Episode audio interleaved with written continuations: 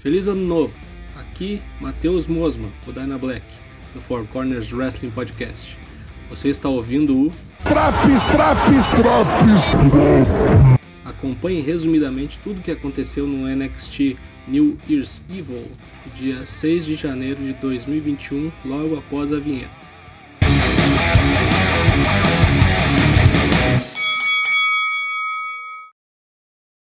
NXT New Year's Evil foi o evento que abriu 2021 oficialmente para o NXT, uma espécie de pay-per-view fora de época. A última vez que a WWE havia feito algo similar era com o New Year's Revolution, há quase 15 anos. Curiosamente, um dos pilares do programa é o mudo Dexter Loomis, o nosso adalto, que além de ter feito toda a parte gráfica do evento, assumiu a condição de comentarista da noite. Mas que porra é essa? Primeiro combate da noite foi entre Karrion Cross, voltando após uma grave lesão que o afastou dos rings, contra Damian Priest.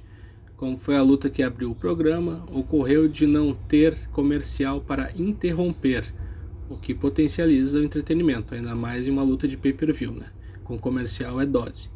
Ainda sofrendo um pouco de ring rust, Karrion Cross parecia um pouco lento e meio fora de forma. Ele não levou o selo Cuidou. Apesar disso, juntamente com o Frei Damião, protagonizou uma bela abertura de programa. A vitória veio após Cross aplicar um cotovelaço na nuca de Damian Priest. A segunda luta valia o título dos pesos cruzadores, com Santos Escobar, o campeão, acompanhado do Legado del Fantasma, enfrentando Gran Metalik, junto com seu comparsa Lince Dourado. Poderia ter sido uma luta bem melhor, mas Gran Metalik deu umas cagadas já tradicionais do seu personagem, facilitando a vida do nobre traficante. Em pouco mais de 12 minutos de combate, vitória de Santos Escobar após um enjambrado Phantom Driver. Uma luta que não estava no card ocorre. Eis que vem ao ringue Zali, juntamente com Boa e uma entidade sentada a um trono. É preciso dizer que esse visual metido a Mortal Kombat baixa renda misturado com WMC Masters da entrada e da apresentação dos bonecos me agradou demais. Infelizmente, Zali, para mostrar a sua nova força, enfrentou uma Jobber, Cartina Cortez, que foi um saco de pancadas da chinesa, que finalizou a luta aplicando um brutal roundhouse kick tal qual o Kamen Rider Kabuto. Eu espero que deem uma moral para ela e coloquem ela para lutar contra bonecas de verdade. E eu espero o mesmo para o Boa e para a entidade. Uma luta que estava no programa foi cancelada devido à lesão. Timothy Thatcher se lesionou e não pôde enfrentar Tommaso Ciampa no seu Fight Pit, aquele local onde meses atrás ele assassinou o nosso bro Matt Riddle. Combate feminino, Last Woman Standing entre as duas brutamontes da companhia, Rhea Ripley e Raquel Gonzalez, antes amigas, agora poderosas inimigas. Seguindo os moldes das lutas sem regras, teve uso de tudo quanto foi tipo de equipamento para causar dor. Em determinado momento, ambas as lutadoras foram para o backstage continuar a chacina, onde nossa miraculosa Sasha Meneghel da Austrália aplicou um senton bomb na mesa contra Raquel, pouco antes de mandar a sua desafeto se fuder no melhor estilo de X.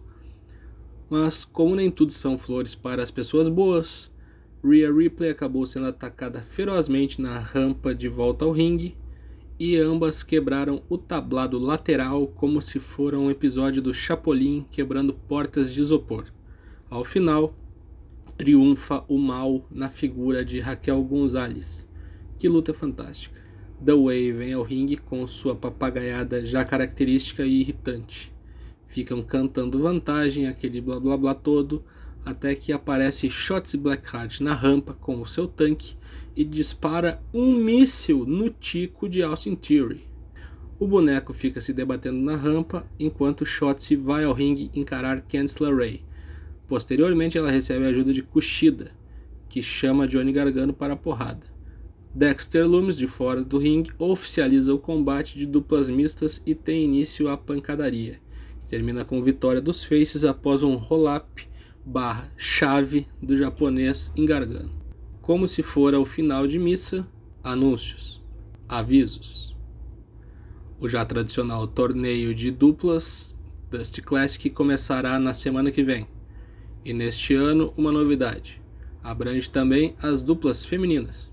Já no dia 14 de fevereiro, o dia de São Valentim, haverá um takeover, contrariando as expectativas de Chaves do 8, que dizia que no dia de São Valentim não se bate.